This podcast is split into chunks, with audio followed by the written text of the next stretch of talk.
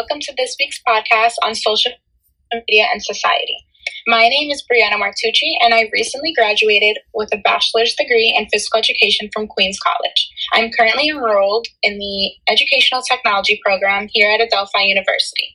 My goal is to transition from physical education to pursue, pursue a career in the technology industry. Hi, I'm Michelle Kopek. I graduated from U Albany with a bachelor's degree in art. This is my first semester at Adelphi. I am studying to become an art teacher and hopefully graduating next fall. I am currently a substitute teacher and observing both high and elementary art classes. Hi, I'm Lauren Ambrino. I recently graduated with a bachelor's degree in childhood education from SUNY Oneonta. This is my first semester at Adelphi. I am currently in the Educational Technology Master's Program and hope to graduate next fall as well. Right now, I am a substitute teacher and a babysitter, and after graduation, I hope to find a job in the technology field. So, today we'll be discussing addiction and how it relates to us as users. Speaking of addiction, have you ever felt your phone vibrate when it actually didn't? Have you ever been scrolling for hours on end? Would you consider yourself addicted to technology? Well, first, let's discuss our social media use. Why do you use social media, and how long do you typically spend on it every single day? I use social media to connect with my friends and family, but mainly to share what I've been up to. Instagram is the main social media site that I use. It is a way to share pictures of my latest adventures with my friends and family. I like to think I spend about 30 minutes on social media a day, but realistically, it's probably a lot longer than that. I agree with Michelle. For me, uh, social media is just a time waster, pretty much. I go on it when I have downtime or when I'm bored. Uh, I tend to stick to Instagram and TikTok mainly. However, I use Facebook to keep up with family because that's the only platform my family uses. Um, but social media is a fun way to interact with friends and share things that I'm doing. I definitely spend way longer than I should on social media each day, and I would say throughout the entire day, it's probably around three to four hours or so. Um, most of that time being, you know, before I go to bed at night because I just lay on my phone scrolling there forever instead of going to sleep. I have to agree with Lauren. I really only use social media these days to keep me entertained, especially right before I go to sleep. Right now, I mostly stick to TikTok and YouTube, and I don't use either platform to share personal videos or photos, but I do draw inspiration from creators on both of the apps. For example, I love to follow different foodie pages, learn a new recipe, and recreate it at home. I wish I was more like Michelle though, because I spend way longer than 30 minutes on social media and just on my phone each day.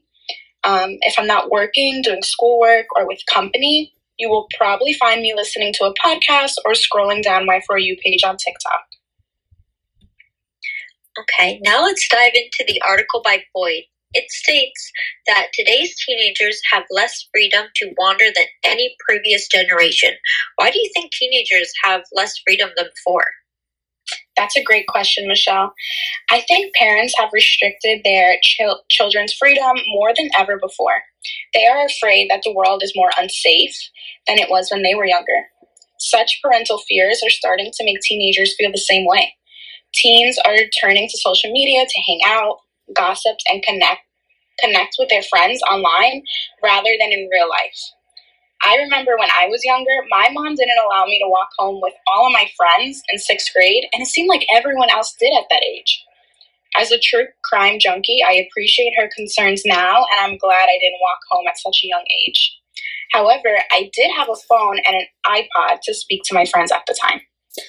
I agree with Brianna. Uh, I think parents feel like the world is unsafe at the moment. Um, but I'm not sure I would say if they have less freedom. It's just harder to do things without your parents knowing because everyone has cell phones now. In the article, it mentions many middle class teenagers grew up with the option to do whatever they wanted but had to be home by dark. And I remember my parents telling me stories about things they did and things that they got away with when they were younger because they had no phones. So their parents were constantly, weren't constantly checking on them and what they were doing. They just had to be home by the time it got dark. Um, sometimes I wish that was the case now, but it makes sense as to why it's not. Um, but often, parents get mad when their child is sitting inside all day on their phones. And that brings me into our next point. A lot of parents consider teens' engagement with social, social media to be an addiction. What do you guys think? Um, I can see where parents think that.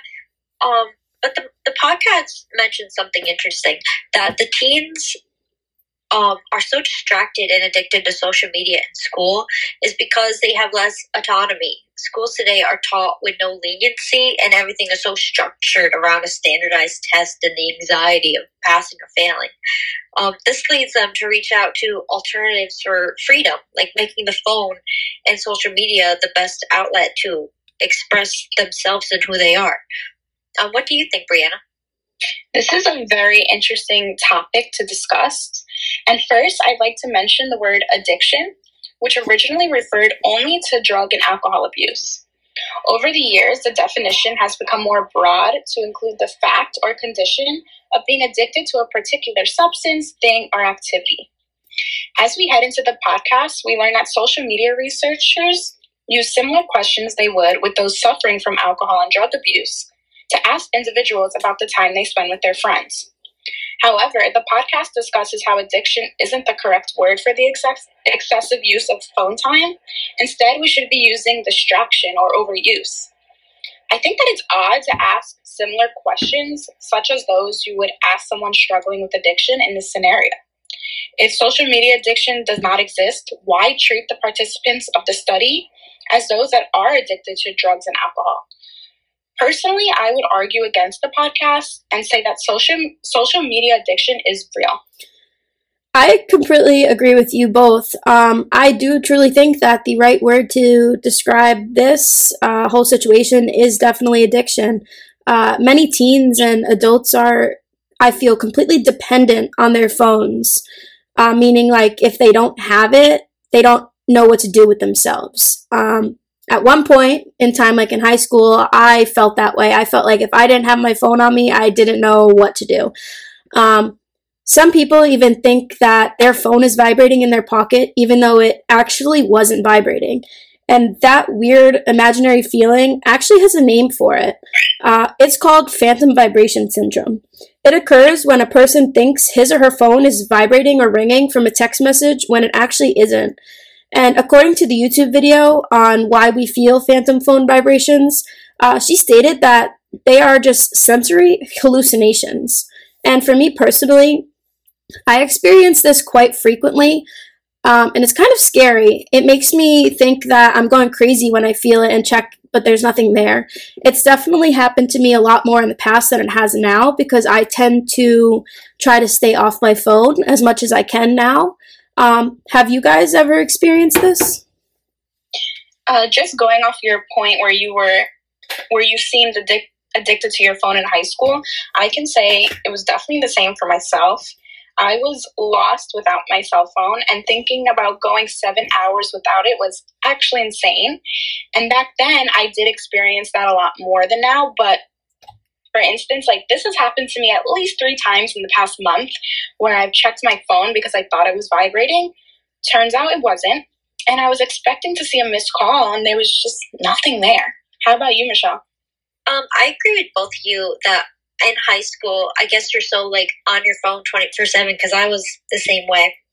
And I experienced the phantom vibration more frequently than I do today um, I like you know in high school you're waiting to hear the latest drama or scrolling through social media to see who posted or what they were wearing or how many likes they received. It was a big like popularity contest.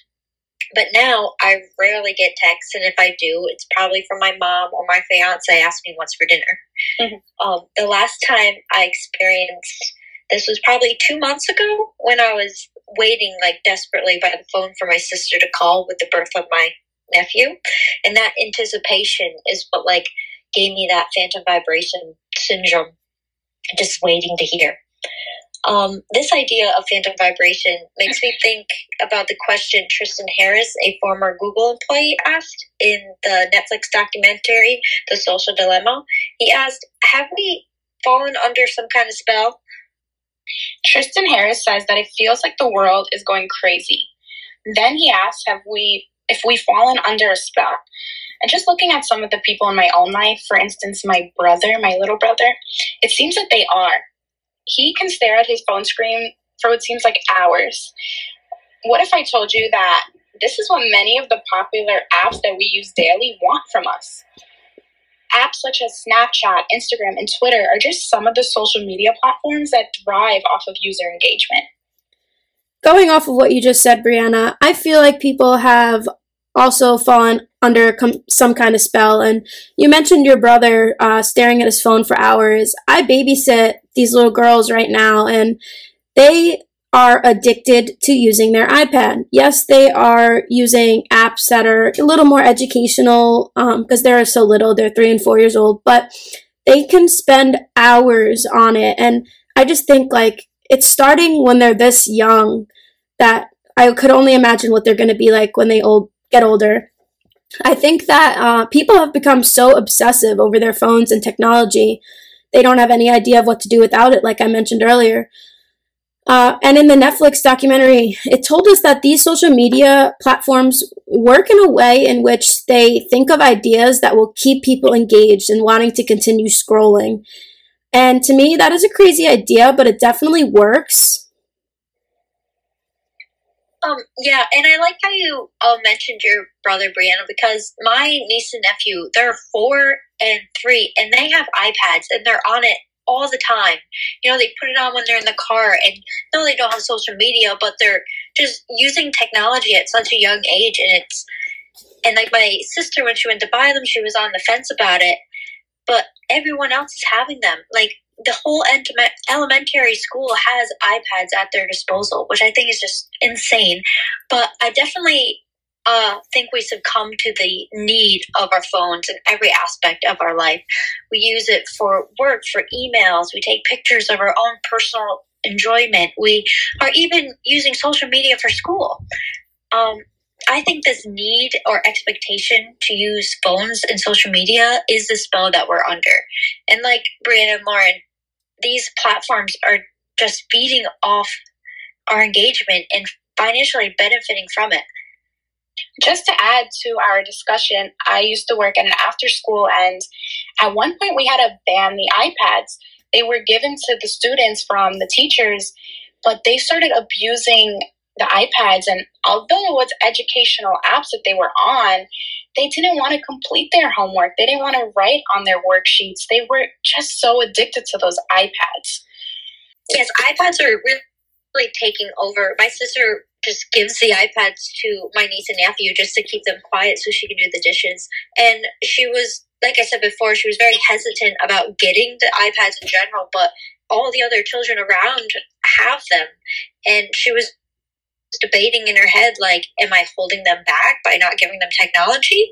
Like, are they not going to be able to learn or be, keep up with their peers that already know how to use an iPad? So she caved and gave them this technology, but it's almost like a technological pacifier, as you will. Yeah, uh, my aunt is the same way. Uh, she gives my little cousin her phone or her iPad whenever she's just throwing a tantrum in public, just so she's quiet and so people don't stare at her. And to add on uh, to what Brianna said, uh, when I was doing my student teaching, every student had their own Chromebook, and the teachers tried to include technology so much in the classroom so that they were always on it. Um, it got to the point where the sixth grade students I was with lost their access to the Chromebooks during class because they were using the app Google Hangout, which is like uh, instant messaging, but via Google, uh, and they were just chatting with each other during class and, you know, talking inappropriately. They were using uh, the internet to go online and log into their social media accounts like Twitter. I don't know why they had Twitter in, you know, the sixth grade, but whatever. And somehow they were searching very inappropriate things and it got to the point where the principal was involved and they all had to get their Chromebooks taken away and they were allowed to bring them home too to complete to complete work overnight. Um, but that was no longer allowed for that whole sixth grade class. And honestly, this makes me worried for the future of these young kids and even our siblings and nieces and nephews, like we mentioned. Um, they're growing up in a world where technology is just taking over. So that is all we have for you today. We shared our thoughts and opinions on Boyd's addiction, what makes teens obsessed with social media. We watched and listened to The Social Dilemma on Netflix, Pfeiffer's You Are Not Addicted to Technology podcast, and the Why Do We Feel Phone Vibrations video on YouTube. We really hope that you enjoyed listening to this conversation, but here's one final question we want you to think about. Would you consider yourself addicted to technology?